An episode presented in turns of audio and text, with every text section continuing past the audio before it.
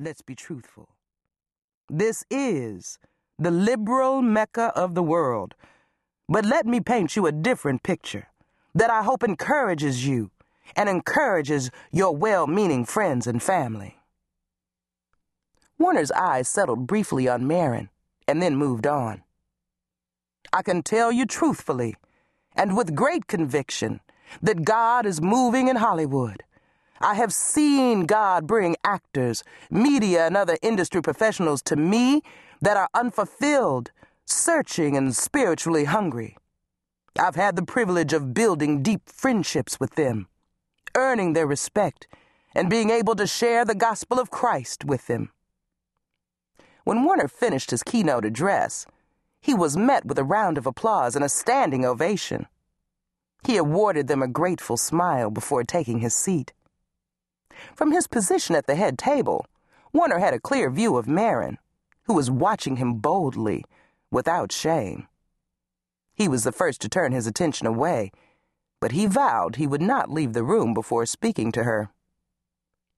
The meeting for the Entertainment Fellowship drew to a close, and people swarmed to Warner, thanking him and acknowledging the truth in his words.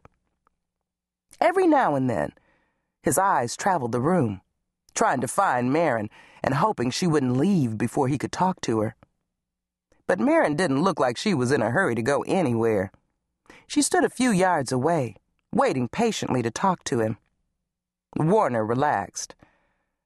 After what seemed like an eternity, they were finally face to face. I really enjoyed your speech, Pastor Bryce. It was very inspiring. Her infectious grin made him smile. Thank you, Miss Alexander. I have to tell you that I really enjoyed your last movie. Warner couldn't stop smiling. Marin was radiant, with sparkling medium brown eyes a friendly smile, and a tiny spray of freckles lightly brushed across her nose. I've visited your church a few times, she was saying. I'm actually planning to come tomorrow, but had no idea you'd be speaking at the meeting. I enjoy your sermons, and your speech today was something I needed to hear. A tiny smile softened her lips. I guess this is a sign that I should definitely attend. Warner pushed the frame of his glasses up the bridge of his nose. I look forward to seeing you then. More people had gathered behind her, waiting to talk to him, so Marin didn't linger. A wave of disappointment spread through Warner's body when she disappeared through the exit doors and was gone. He wasn't worried, though. Warner knew he would see her again. She was destined to be his wife. God had spoken it into his spirit the moment Marin came through the doors. She was the answer to his prayers for a partner in life. When Warner left the hotel a short time later, he drove straight to his parents' home in Hollywood Hills. It was his mother's birthday, and his father was hosting a barbecue in her honor. His younger sister, Chanel, greeted him with a kiss on the cheek when he strode into the house.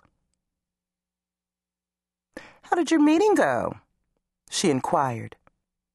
Chanel waited for him to remove his jacket before taking it from him and hanging it in a nearby closet. Great. Warner wrapped an arm around her. In fact, I met the woman I'm going to marry. Chanel's mouth dropped open in her surprise. Really? At the meeting? He nodded. Their father walked out into the foyer where they stood talking. Garfield Bryce was a prominent figure in the entertainment industry, best known for his role as Middleton Green, a neurosurgeon on a popular television series. Chanel, your husband's looking for you. We're on our way out to the patio, she responded. Warner just arrived. Warner and Chanel followed their father to the poolside kitchen and grill. So tell me about my future sister in law. Chanel's smile turned to a chuckle as she sat down in the empty chair beside her husband at one of the glass topped tables scattered around the Olympic sized pool. Who is she? Marin Alexander.